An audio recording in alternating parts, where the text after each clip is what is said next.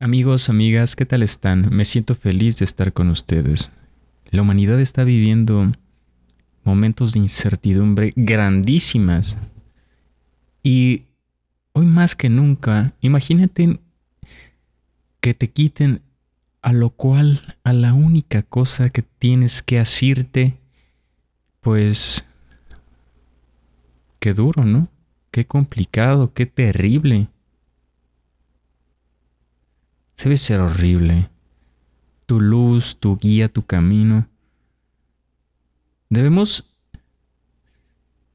tener una fe quebrantable, ¿sabes? Al final del día, hoy en el fondo de tu corazón tienes la certeza de que hay algo más.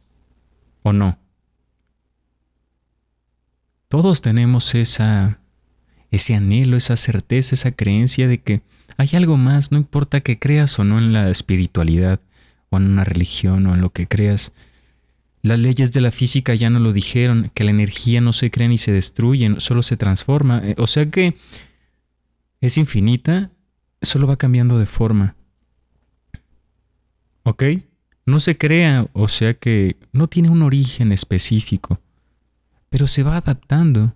mc al cuadrado de Einstein significa que masa, materia, o sea, cosas tangibles, son energía. Pero y que la energía también es masa. Eso nos dijo la bomba nuclear. Triste pero cierto. Al separar este eso se genera energía. La fisión nuclear o fusión nuclear son dos este totalmente reacciones totalmente distintas, son opuestas, una es en cadena y una es una reacción, pero la otra es una reacción que desencadena a otras reacciones y la hacen más letal. Pero pues somos energía, la energía que constituye tu alma no es es muy difícil que el universo la haya constatado en un punto en específico como lo eres tú.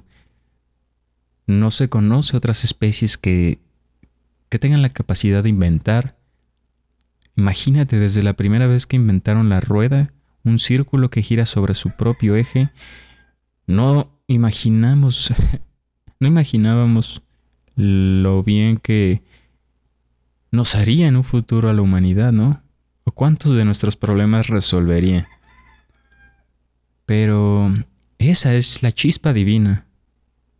Esa luz, esta energía que hoy ostentamos, es una parte del Creador, la cual nos hace doblegar los astros, la cual nos hace poder este, tener un potencial infinito.